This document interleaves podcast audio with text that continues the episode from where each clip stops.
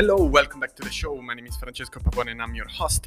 And today, me and you are going to talk about veganism. So, I had the pleasure to interview a very established expert uh, in the industry. She's from Canada, and I'm going to introduce her in a second. But before we do this, uh, I just wanted to say thanks to my long-term client Ankit for a recommendation on uh, our jingle. So I'm specifically looking for something that pumps us up a little bit more. So yeah, let me know what you think about uh, this jingle. And as always, I'm very um, grateful that you're here. And thank you so much. I mean, this is crazy uh, to, for me to think that this is episode 67 and this is already the second year of the Lean Muscle Warriors podcast. So if you message me, but even if you didn't and you're just uh, listening to the show and you enjoy it, uh, hey, I am just uh, so grateful for this. so thank you again for being here. And uh, yeah, so I was very happy to interview Karina Inkster. So Karina is uh, a online trainer. She's a personal trainer as well from Canada, and she's the author of uh, Sprouted Gains, your vegan athlete starter kit, so you can learn how to lose fat and gain muscle on a plant-based diet. So she also have uh, a collection of vegan resources and a 10 days free course on how to go vegan. Um, I'll put uh, all those uh, links in the show notes. So if you want to check out uh, Karina and you also want to find out more about her online coaching services, head over the show notes and you'll find all the links. With her, we talk about misconception around veganism, the challenge of eating enough protein on a vegan diet. Um, we also start the conversation by um, discussing one of the posts uh, that one of my clients asked me about uh, last week uh, in the Team Pavone. So, in particular, um, the post is about uh, training and the importance uh, um, of uh, training uh, for losing fat and body recomposition purposes. So we bring back uh, a post uh, from Brad Jensen. The post was like, repeat after me. There are no fat burning workouts. You lose fat with a calorie deficit and you should use your workouts to improve your health and change the shape of your body. Now, this post has been shared by Karina in her stories, and one of my clients saw it, and uh, um, we started a very interesting conversation uh, around the topic. Um, I think the challenge uh, of uh, seeing it that way is that uh, when we talk about it uh, uh, to people, like normal people that are not professionals, they tend to think, uh, they might tend to think that workouts are not necessary. So I just brought up the topic and asked uh, Karina's opinion. So that's uh, um, if you're confused about like how the episode start, and uh, it start with her answer to this topic. So hey, long further ado, enjoy the show.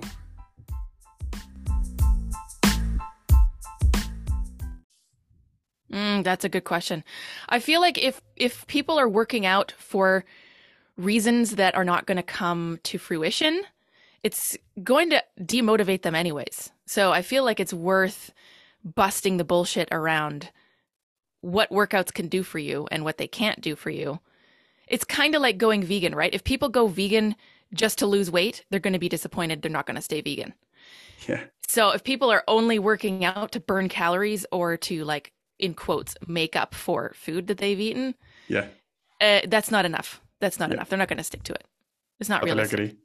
Yeah i totally agree. And like uh, uh, i mean i work with busy professional and 70% of my clients are men.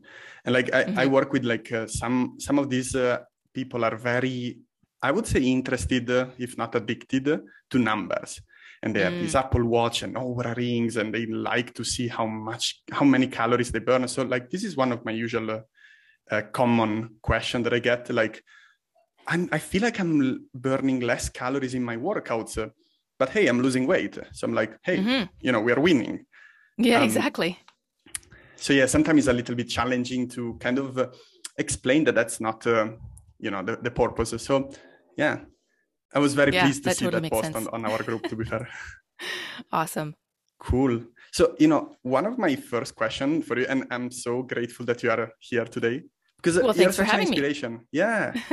I mean, not uh, not only for like what you do as a coach, uh, also as an entrepreneur. To me, it's like it just resonates with me. Like, yeah, when when you talk in one of uh, you know the group we are both in um, and you were saying that uh, you know this is one way to do things but also there are other ways to do things. And yeah how you build your business was just impressive and your website is great. Well well thank you. Much appreciated. Yeah sure. Sure it's it's it's a pleasure to have you here. And i'm curious like what uh, made you decide to go vegan? Like when did that happen and what was the main reason? Great question. So I just celebrated my 19th vegan anniversary. So it's been almost two decades. Wow. I went vegetarian first, which is pretty common for folks mm. who are wanting to make an ethical stance. They're like, oh, I'll go vegetarian. I won't eat meat anymore. So I was only 11 when I went vegetarian, entirely for ethical reasons. And this was before I had access to the internet. This was before social media before all this information that's out there now was available around how animals are raised and how horrible animal agriculture is, etc. Anyway, yeah. so I went vegetarian, stopped eating meat and fish, but it took me 5 years to realize that the egg and the meat and the dairy industries are completely the same. They're morally indistinguishable from each other. So, if my reasoning is coming from an ethical stance, not wanting to contribute to unnecessary torture and killing, then you necessarily have to eat no animal products because mm-hmm. they're all connected, right? If you eat eggs, you're supporting the chicken meat industry. If you eat dairy, you're supporting the veal industry.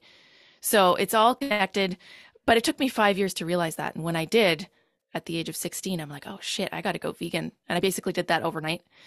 Now, since then, in the last two decades, there have been other reasons. So nowadays, especially in the last, I would say like two to five years, there's many more people who are going vegan specifically for health, specifically for the environment and our climate emergency. And they have ethical reasons around animals, either as non existent or they come in later, you know, even years down the road.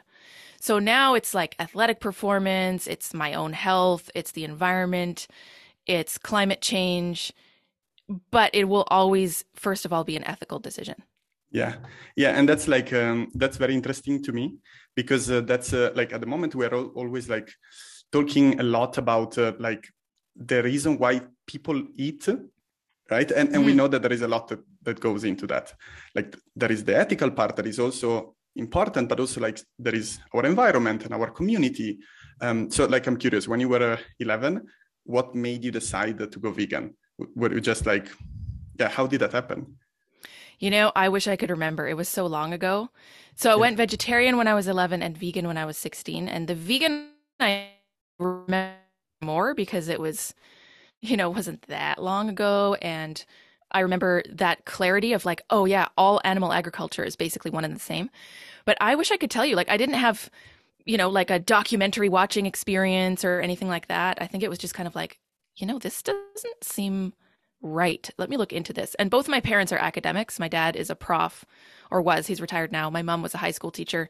So they were very like, mm. oh man, you got to do your research. You got to make sure you're doing your nutrition properly. Like, make sure you go and look into this and don't just start. And so I think some of that also helped, like looking into what I'm supposed to be doing and why. But, you know, I wish I could tell you there was no one like big catalyst event where I was like, oh man, I have to make a change. It just kind of happened. Yeah, that that that's super interesting. Yeah, and I mean, uh, I, I, can that can resonate with me because um, I mean, my, I was uh, I, I'm I'm eating less meat, like for sure, less meat products, uh, less animal products in general um, in the last two years. It, it's not because of any documentaries. Um, I think like What the Health, the documentary on uh, Netflix, has been like debated a lot um, mm-hmm. because of the claims that has been made in the in the documentary. But I think like the, the good thing about it, uh, whether those claims are uh, true or false, is that uh, it uh, pushes people to think differently about food okay Precisely. and, and the reasons exactly that it. goes behind that so that that's yeah. that's a good thing because when people think i think i think is always a good thing um, but yeah, but my partner is vegan, so mm-hmm. we had to make it uh, happen, right? So I'm a bodybuilder at the moment. I'm trying to build as much muscle as possible naturally. So there are some challenges, uh, like in uh, trying to eat less uh, animal products and still like build muscle and and strength. So I'm I'm super happy that you're here today because uh, I love to know first from you what are some of the common misconceptions that you see between the people that join your team, your coaching program, or the people you simply talk to on your social media about mm, uh, going vegan? Yeah. Well, I think we could have a whole separate podcast episode on protein. So yeah. it's so cliche in the vegan world, you know, where do you get your protein from? So I'm not going to use that as an example. We could talk about that later if you yeah, want. Sure. But I feel like one thing that's really overrated is using veganism for weight loss. So this is separate from building muscle, competing in bodybuilding competitions, etc. A lot of folks come to veganism like they do for any other diet, and I'm using diet in quotes here, to lose weight. Mm. And like I said in my intro, you're going to be disappointed and you're not going to stick to veganism long term if your main priority is weight loss. I mean, it's a calories game, it's a numbers game. You could eat Oreos and Skittles and french fries literally 100% of the time and be vegan. So there's no guarantee, right? Yeah. So that's kind of one thing that's a little, you know, people are coming to it for maybe not quite long term habit change reasons, if that makes sense. Yeah, totally. And, you know, sorry if I interrupted, but I think like this is uh, um, incredible. Like, and I think like I'm, i agree with you. But when you look at the research, uh, you see that generally like people that uh, um, follow a vegan diet uh, are generally healthier um, but mm-hmm. I think like uh, we're not uh, disagreeing on that because uh, like you're just saying, hey, that's what happened. People that usually eat uh, less meat uh, from the research, um, they tend to be also healthier because they tend to practice uh, gratitude and they tend to be a little bit healthier, like just be more active. Yeah, they don't smoke, they exercise more. Exactly. There's all these other habits that go along with it for sure. Yeah. So you're saying if you are not uh, a vegan now, don't just become, don't just try to be vegan uh, for the sake of uh, losing weight. Yeah. Totally well, look, agree. I'm happy for anyone to come to veganism for any reason yeah. at all. Of course, as an ethical vegan, I want more vegans in the world. Yeah. But I'm saying if that's your only motivation, it's probably not going to be enough and you'll yeah. be disappointed. Yeah, because uh, why why would you say that? Would you say that it's difficult to sustain? It's just uh, or it's because uh, it's just difficult to to fit uh, a nutritional approach uh, based on a eth- ethical value that you don't really believe in. Well, it's kind of both. both. I feel like the folks that we know who are super long term vegans, you know, like my coach colleague who works with me with our team of clients, she's been vegan for 12 years. I've been vegan for 19 years. These are all folks who have really deep seated ethical motivations for their actions. We're eating in a way that aligns with our values. That's pretty yes. powerful. If all we cared about was weight loss, what happens when you lose the weight you want to lose? Do you stay vegan? I mean, it's not going to be a long term thing, even if you do get the results you want.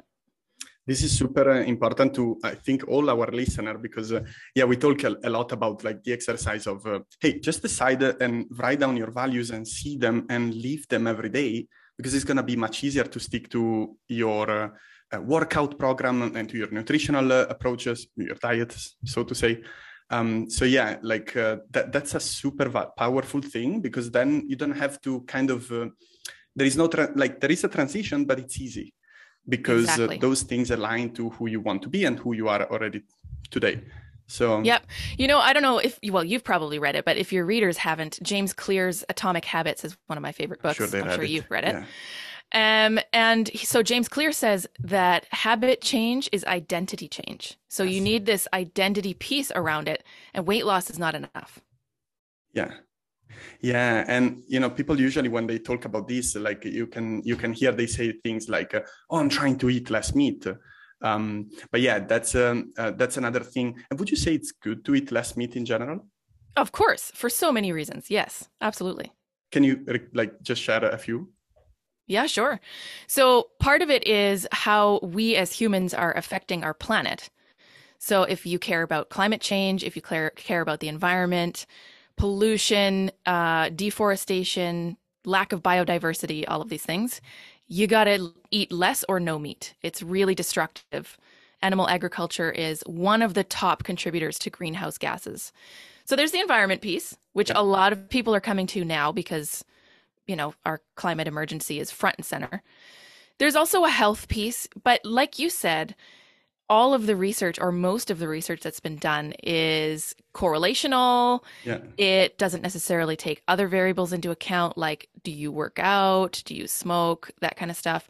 But there is some research that shows animal products can be inflammatory to our bodies. They some of them are for sure linked to cancer. So we're looking at things like cured meats. There's a there's a clear link there to cancer risk. Yeah. And also eating more plants. You're getting more fiber, which 97% of the North American population is deficient in. Crazy. Like 3% of North Americans are getting the fiber they need every day, which is craziness. It's crazy. yeah. I wonder how people do get to the, do go to the loo in the morning or like at the, that's one one issue. Yeah. Yeah.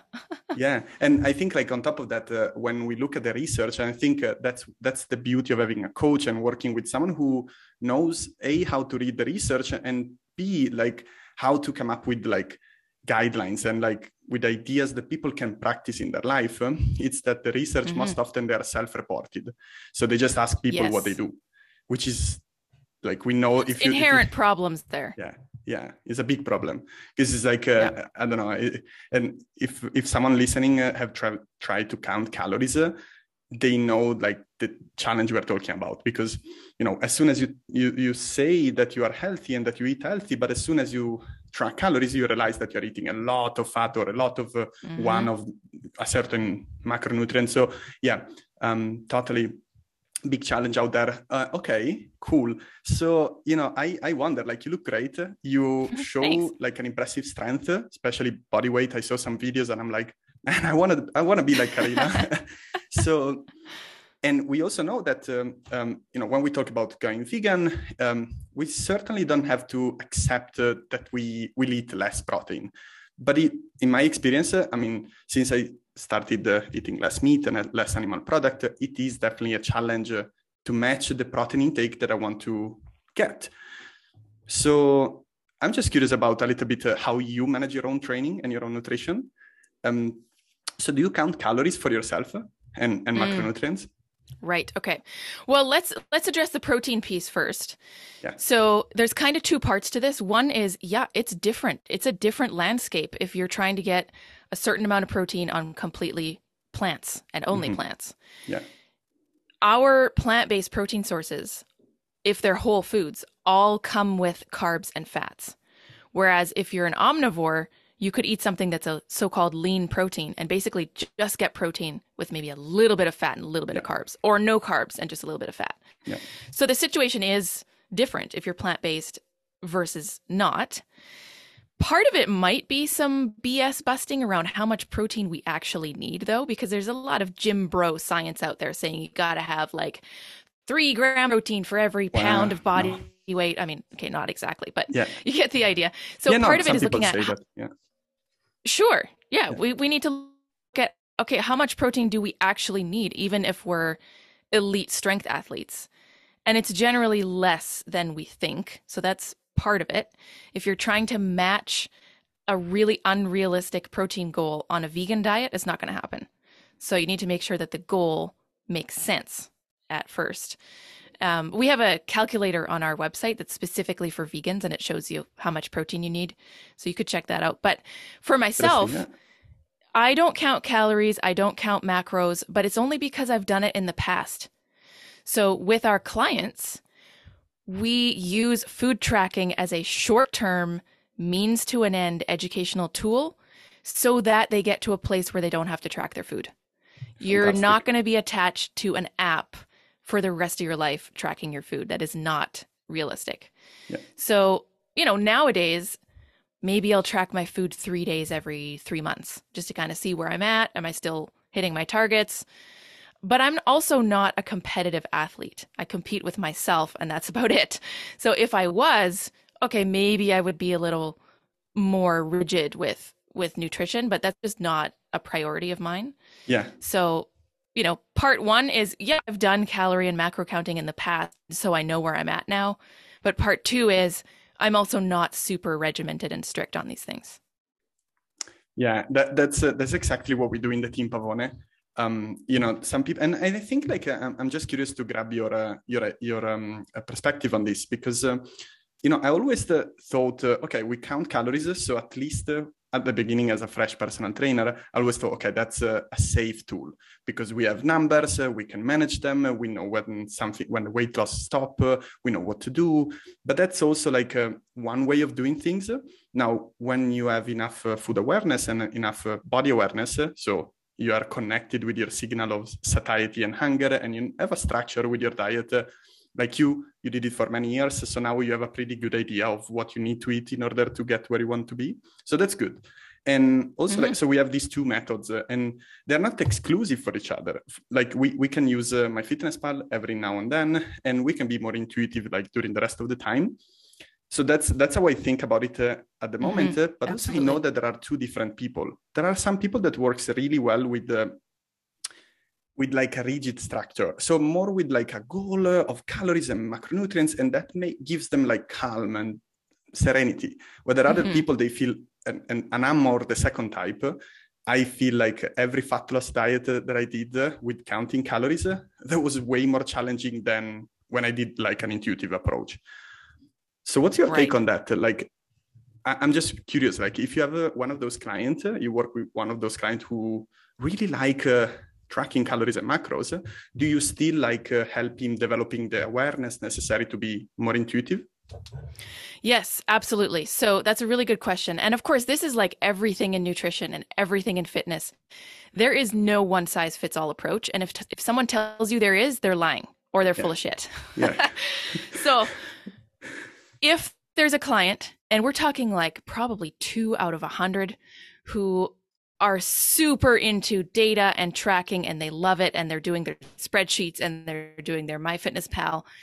Yes, of course. First of all, we're going to support them in doing whatever they need to do to feel mentally, psychologically healthy about their journey, right? So if tracking their food in an app is actually a positive for them and doesn't send them into some negative spiral, you know, because for some folks, actually, legitimately, they should not be tracking food at all in the first yeah. place.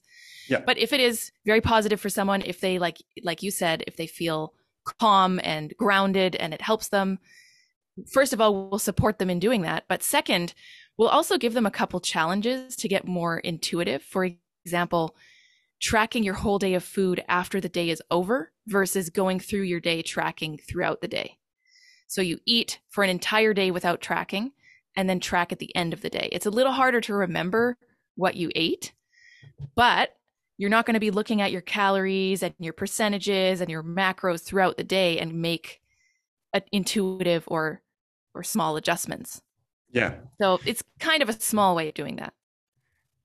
Interesting, interesting. So I like that. Uh, that uh, it, it's sometimes like uh, what I um, advise people. It's uh, to track before the day start. But th- that's just like yes. to make the tracking a little bit smoother. But I like the, the challenge to try to live the day without like counting calories and mm-hmm. then just mm-hmm. try to recall. So that's already a good exercise because we use our, our memory. And um, yeah, so it's, well, it's uh, mostly for people who have done tracking a long time though yes. already, right? Yeah. So like, yeah, yeah. if you're starting out, I think I think the approach of tracking first makes way more sense. Yes. because you're still learning okay how much protein does this food have? What do the calories look like? You might not even know what your breakfast looks like until you put it into my MyFitnessPal yeah. so do that first and make any adjustments and then eat.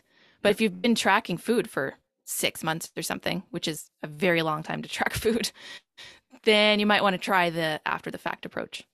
Yeah.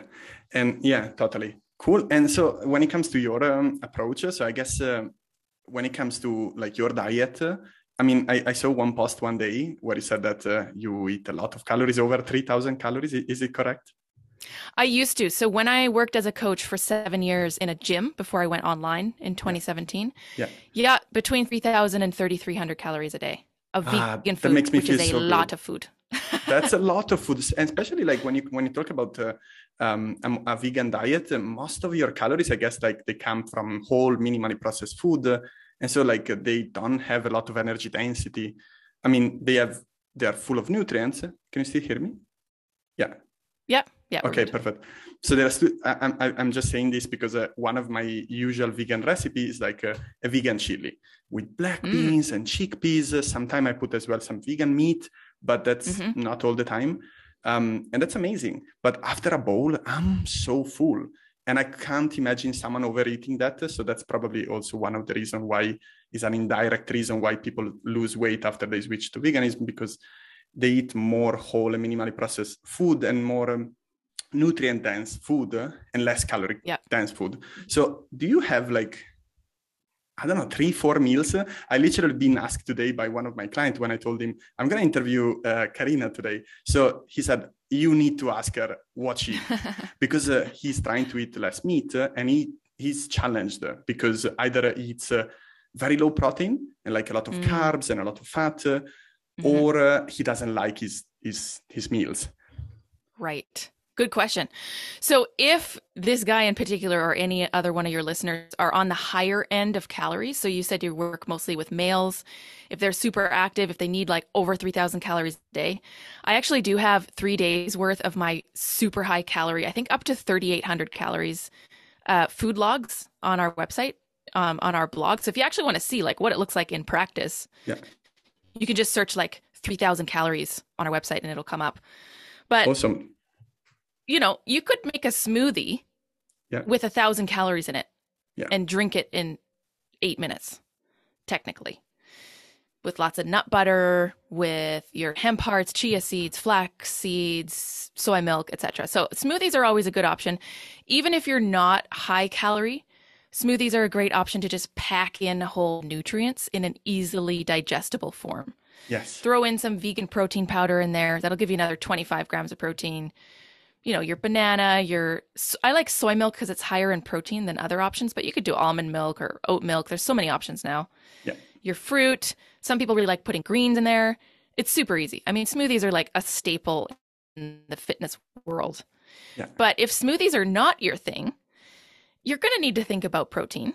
And you're not really going to get concentrated sources of protein from things like beans and nuts nuts have more fat than they do protein, and legumes have more carbs than they do protein. I'm not saying you shouldn't eat those things. You should, for sure. But if you're somebody who strength trains, if you're somebody who is in a calorie deficit, and or if you're someone who has body composition goals, you need protein and you need concentrated forms of protein. And I think that's where people who are making the transition to veganism have some challenges. Yeah. They're like, oh, I'm eating beans. I'm eating hemp hearts and like almonds, and I'm not hitting my protein goal. So, what you need is your vegan protein powerhouses. So, we're looking at things like tempeh, tofu, nutritional yeast, seitan, which is 75% protein, by the way. Seitan is crazy high in protein. It's insane. And I don't mind the, the taste, I like it. Yeah, you can make yeah. your own too. I make mine, so I know exactly what's going into it. You can flavor it however you really? want. Really? Yeah, Does it take long easy. to make it? How do you make it? No, all you need is the the vital wheat gluten, which sounds really weird, but it's the the kind of proteinous part of wheat. Yes. And this has been around for thousands of years, right? Like Buddhist monks invented years ago meat. So if you ever go to a Chinese dim sum restaurant, for example, all of the faux meats are seitan. Um, so yeah, hmm. you basically just make it into a dough, and then you can boil it. You can bake it if you want it kind of more crispy we have a barbecue, so we slice it into slices and then like marinate it and grill it. It's super, super good. Well, that's a, that's already like a super good solution because like seitan, uh, it's uh, very adaptable. So you, I guess I, I remember exactly. I did a ragu one day, uh, but you can put it in a sandwich, you can put it in, in a salad. Yeah. Okay. 100%. And, one thing that I feel like people don't really have on their radar is alternative pastas. I don't know if this is on your radar yeah. or your listeners' radar at, our, but, at all, but we're talking like noodles made out of chickpeas or red lentils or edamame. Might sound kind of weird, but it kind of feels like you're just eating regular pasta, yeah. but you're getting 25 grams of protein in a very small serving of just the pasta, which is pretty insane if you think about it. It is insane, but don't say that it's similar to the normal pasta to my Italian listeners. ah, of course. No, no and no, also, just... I, I got to put in a plug. The black bean pasta is gross and oh, not oh, okay. like any other kind of pasta. I'm not gonna lie, I tried the lentils pasta. It was not bad. I mean, like we did not it bad. with a vegan, so and and like when you consider that you have uh, more protein in the pasta, and then if you use a high protein sauce, like I don't know, a seitan ragu, I mean, there are many yeah. vegan alternatives um, like mm, vegan meat free, um, meat alternatives. So you can make a ragu mm-hmm. with uh, already a high protein pasta that's like super high in protein, and you don't need to eat a lot of it. So you probably don't exactly. feel like yeah, you don't feel like yeah. super full like with a lot of stuff in your stomach. Yeah. Yep. Your Italian listeners might just have to like do a little bit of a mindset shift around that one. I would say more of a culture shift. Mm. mm-hmm. But that's uh, you know that's the beauty like uh, that it doesn't have to it doesn't have to be the whole time like the and the whole life. Um, you know it can be something that people try um, and they can try to implement. Like, for example, you went to vegetarian first and then you shift to vegan because it was really aligned with your values and, and your ethic. Um, but again, there are some so many like health positive effect when you switch to vegan and you still follow a high protein diet that it's worth considering how can people start to implement that uh, little things in, in their life. So it can be one day a week they don't eat uh, the red uh, meat uh, like a steak uh, and they uh, eat like I don't know lentils pasta. I think it's yeah, yeah, it's a low hanging fruit, right? It's easy to exactly. try, mm-hmm. especially now that we have so much more um, product on the shelves. So literally, like on in Lidl, I'm sure 15 years ago when I was living in Italy, I don't remember any vegan meat on the shelf right? Probably so it's not, been yeah. boom, yeah, in the last years. Absolutely. All right. So, and Karina, do you have any goals for your own fitness uh, at the moment, or you're just training for like uh, fun and health and yeah? Yeah, you know what? I I actually kind of gave up having goals of any kind in 2019. I read a book called Goal Free Living and it really resonated with me. And I'm someone who comes from like obsessively planning things. Spreadsheets, long-term goals, habit trackers, the whole thing. So, yeah, you know, there are certain things that I have as basic motivators. Like, I want to be 95 and kicking ass, and I want to be around for my family, and I want to be able to do the things I want to do in life, right? But I don't have specific training goals, you know, other than beating my own PRs occasionally. Um, I do nice. a lot of swimming for my low back. I've got chronic low back issues, but I really enjoy it as well. So it's kind of like my conditioning of choice. So um, I open water swim in when when the season is right, lake, uh, ocean, exactly. that kind of stuff. Because so and it, yeah. I just like doing it. It's pretty cold out there, right? Where are you live? Well, it is in the winter. Yeah. Uh, it's actually rare that we get snow, so we're not like Eastern Canada freezing our asses off all the time. Yeah. But it's definitely not the season right now in winter. Like I'm not going to go out there and do an open water swim. I think that starts maybe in like June, May at the earliest. That's uh, that's interesting what you said. I found interesting what you said about the goals because I come from a professional uh, athlete background, so I used to be a swimmer and ah. I competed at world championships. So it, I just function with goals, you know, and I'm very strict with myself with my training. But I tend to shift it. I, like a few years back, I shift away from that mentality like hmm. specifically, I think uh, one thing that can resonate well with the with the listener is uh, the time frame, the specific time frame for a goal. Say that you want to lose, uh, I don't know, eight kilos of fat. Like to me, the cost of having like a specific time frame for that goal, it's higher than the actual like working on the goal itself.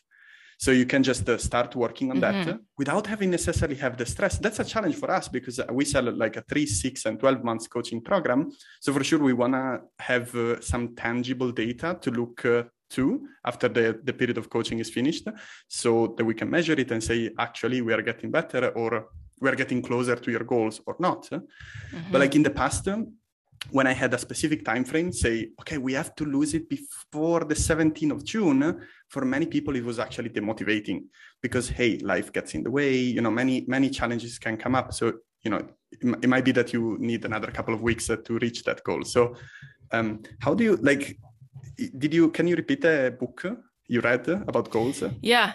It's called Goal Free Living. Oh, okay. Goal Free Living from uh, you remember right the now, author? No, I can't right now. Okay, it's, it's off of my off of my brain. That's fine. Actually, I might be able to find it right now. Let me just see here. Goal free living. Here we go.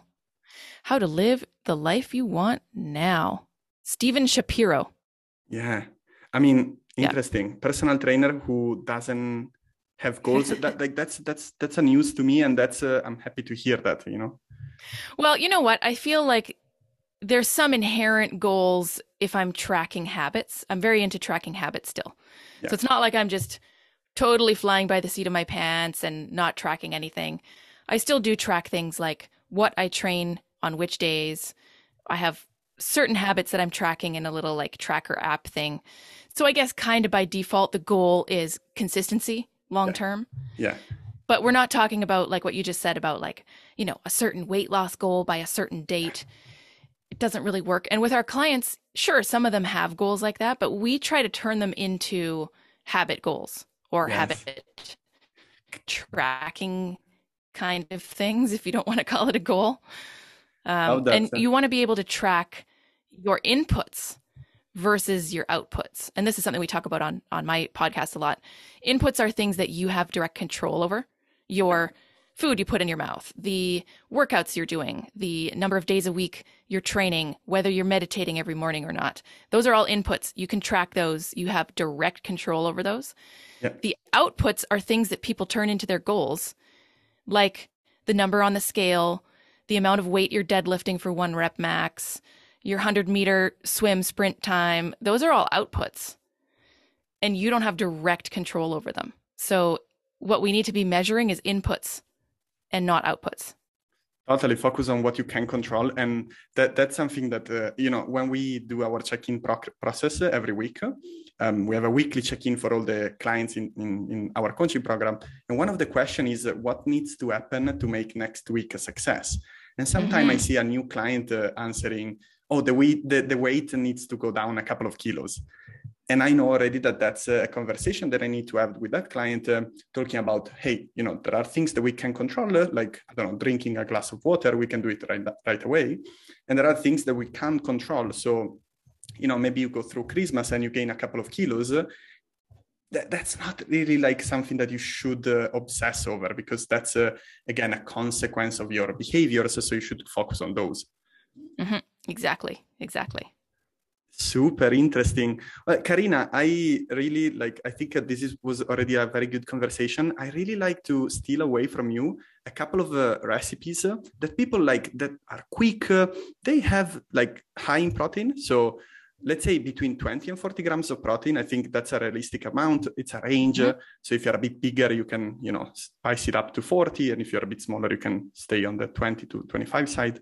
Um, what are a couple of recipes that like you can do like very quickly, kind of cheap, vegan and high in protein?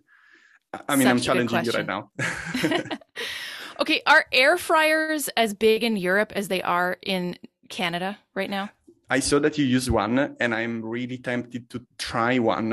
I don't think I, I have been. I grew up without one, but yeah, I know many many of my clients have one. So I think it's yeah, it's pretty okay. popular. It's it's not a must. I mean, we have I probably seventy percent of our clients at this point have one, okay. and I came into this whole concept thinking it was just another trend, another these convinced me to get one, and I'm like, okay, this is a complete game changer.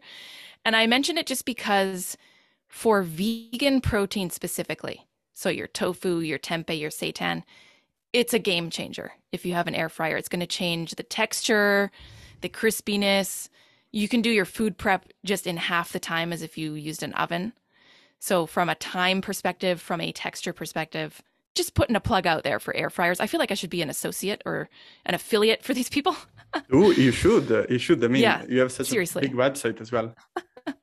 anyway, so one of the one of the things that we do is exactly what we were talking about before, which is our high protein pasta yeah. with an additional protein source on top of it. So you can have your high protein pasta, you have your sauce of choice, usually a veggie tomato based thing with or without protein in it.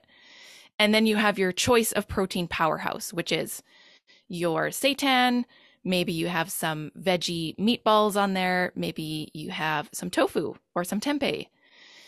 That is easily going to give you between 20 and 40 grams of protein. Probably closer to 40 actually because the pasta by itself is already 25 to 30 without all the other things. And I mean, I really feel tempted to try because I saw I, I tried the tofu once uh, and I mean once a few times, uh, but I didn't really like it. Um, but then I had it once. Uh, it was like a very good quality and it was like very cooked well and it was um, I think um, um, in a um, marinade for a, for a few hours. Yes. So like yes. definitely how you make tofu impacts uh, the taste uh, and the texture. So I saw the picture of your tofu. I think it was air fried tofu. Man, it Yes. looked good. Right? It's Yeah. crispy. It's kind of like a little tofu puff, crispy on the outside, Yeah. soft on the inside. It's perfect. Awesome. Yep. So a lot of our clients will make those little tofu cube things Mhm. in a large batch and then they can just add it as a protein source to whatever else they're eating. They put them on salads, they put them on their pasta, dump it into a soup you're making. It's pretty versatile. But the, the pasta thing is kind of where we start because it's just so high in protein. It's so easy to make. Something Yeah. else you could do is if you're getting into tofu, if you're wanting to kind of like experiment a little bit with cooking methods, it's basically a blank slate. It's kind of like seitan. It doesn't really have a taste on its own. Mm. You need to spice it up. It takes on the taste of whatever you're cooking it with. So, tofu scramble is huge in the vegan world. Yeah. So huge. And of course, it depends how you're making it and what the exact recipe is. But basically, it's crumbled tofu. So you have to get the right texture with a crap load of vegetables. And so the tofu here, obviously, is your protein source. You could easily get 25 to 35 grams of protein in one bowl of tofu scramble. I like mine with ketchup because it's kind of like egg scramble. You know, you put some turmeric in there, it turns yellow. You put your veggies in there, you put some ketchup on it. Love it. It's super easy. It'll take you probably 10 minutes, including chopping veggies. Fantastic. uh, Fantastic. So I, I'm sure like um, uh, my client, uh, Simone, he would love it. He would love it. He would love the advice. So thank you for that. Of course. Karina, it was uh, really a pleasure to have this conversation with you. Uh, thank you for uh, for making the time and being here. I have one last question um, that I like to ask you, and is there uh, something that you wish I asked for that I didn't? Mm, that's such a good question. I think we covered a lot of things, so nothing's really coming to mind. I feel like, um, well, maybe there's one thing for folks who are now interested in eating less meat, Yes. going vegan. Like, what are the action items? Where does someone, right? So they've heard the conversation, or they're already thinking about going more plant based. I like it. How the hell do they start? They're feeling Yeah. overwhelmed. Well, And so, yeah, that would be kind of one thing we could touch on really quickly.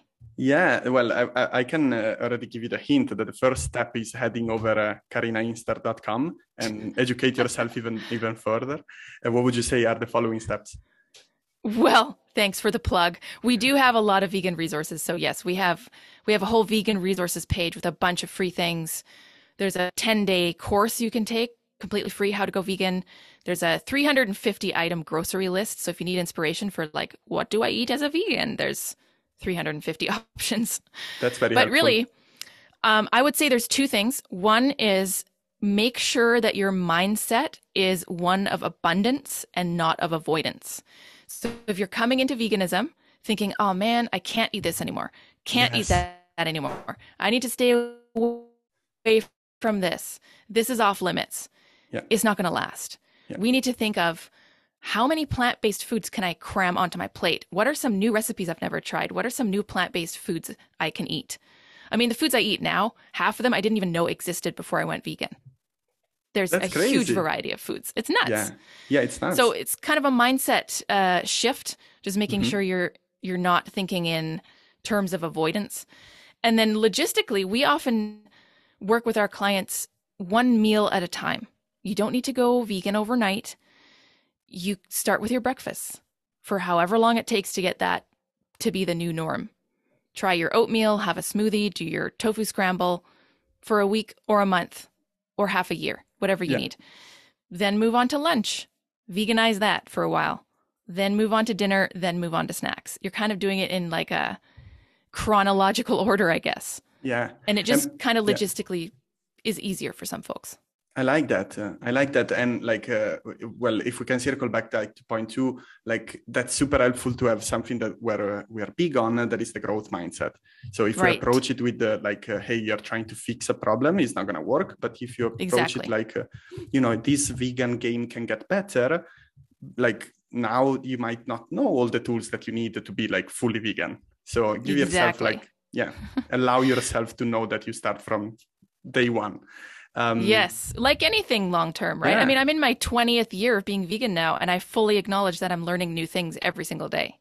Yeah, fantastic. Yeah, I love that. And it's not easy, right? To sometimes it's uh, it's easy to to to fall in the loop uh, of things that don't work well. So it's uh, mm-hmm. uh, it's a good reminder as well to to to know that you can have a growth mindset. Absolutely. Yeah.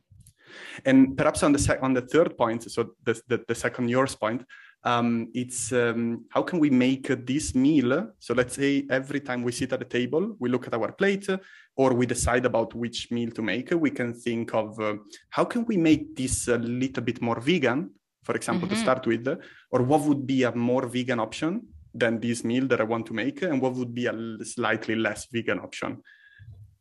Exactly and then yeah, and there's there's yeah. a lot of resources out there that are that are visual so for the visual learners you can look at little like vegan plates where it shows you a percentage like a little pie chart of what your plate could look like i mean in day-to-day logistics nobody eats like that nobody no. looks at like okay here's my 30% vegetables you know but it yeah. at least gives you an idea of what it could look like exactly karina thank you so much and um, uh, do you have uh, any mm, you know a particular project coming on or um, um, and one question i had for you is uh, do you currently accept new clients good question yes so we do have a few coaching spots karinainkster.com is where we have our application where you can look at all of our coaching options. Yeah. Right now, that's what we're focusing on. It's the beginning of the year. We've got a huge team of clients from the world, and we only work with folks who are already vegan or who want to make the transition.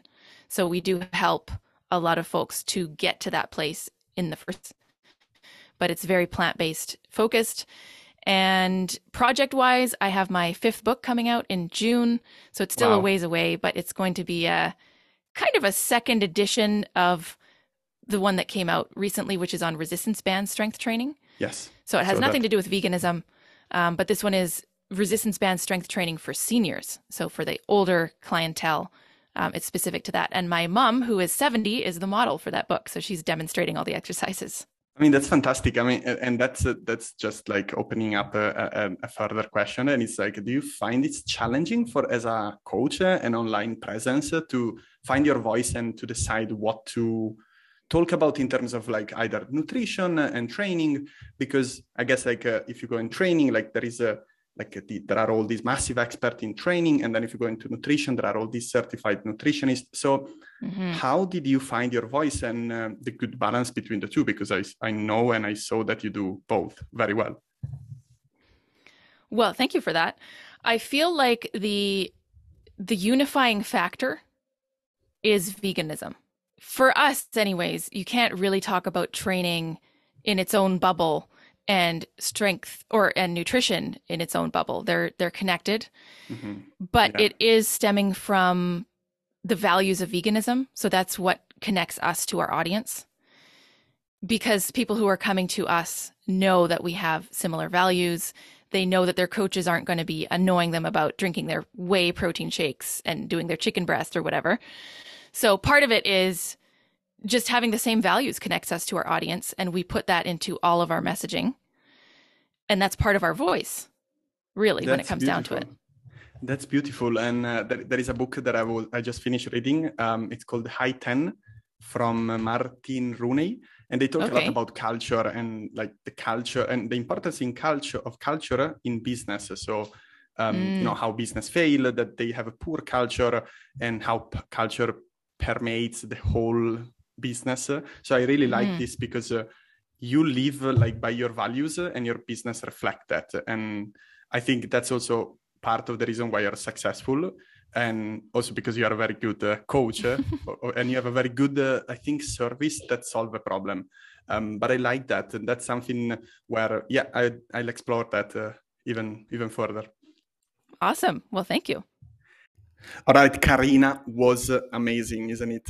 Um, she's a, a very um, educated uh, and uh, very smart coach, uh, and she's very clear about uh, her mission. So um, I really appreciate that, uh, and uh, I'm definitely like in the process uh, of finding our culture and really like writing down the pillars of our coaching program. But for sure, we focus on a growth mindset. So we work with all the people who want to, who are open to change, and um, have already changed, but they wanna optimize their change process and people that want to learn how to train and optimize their training so in a way that uh, set them up for success.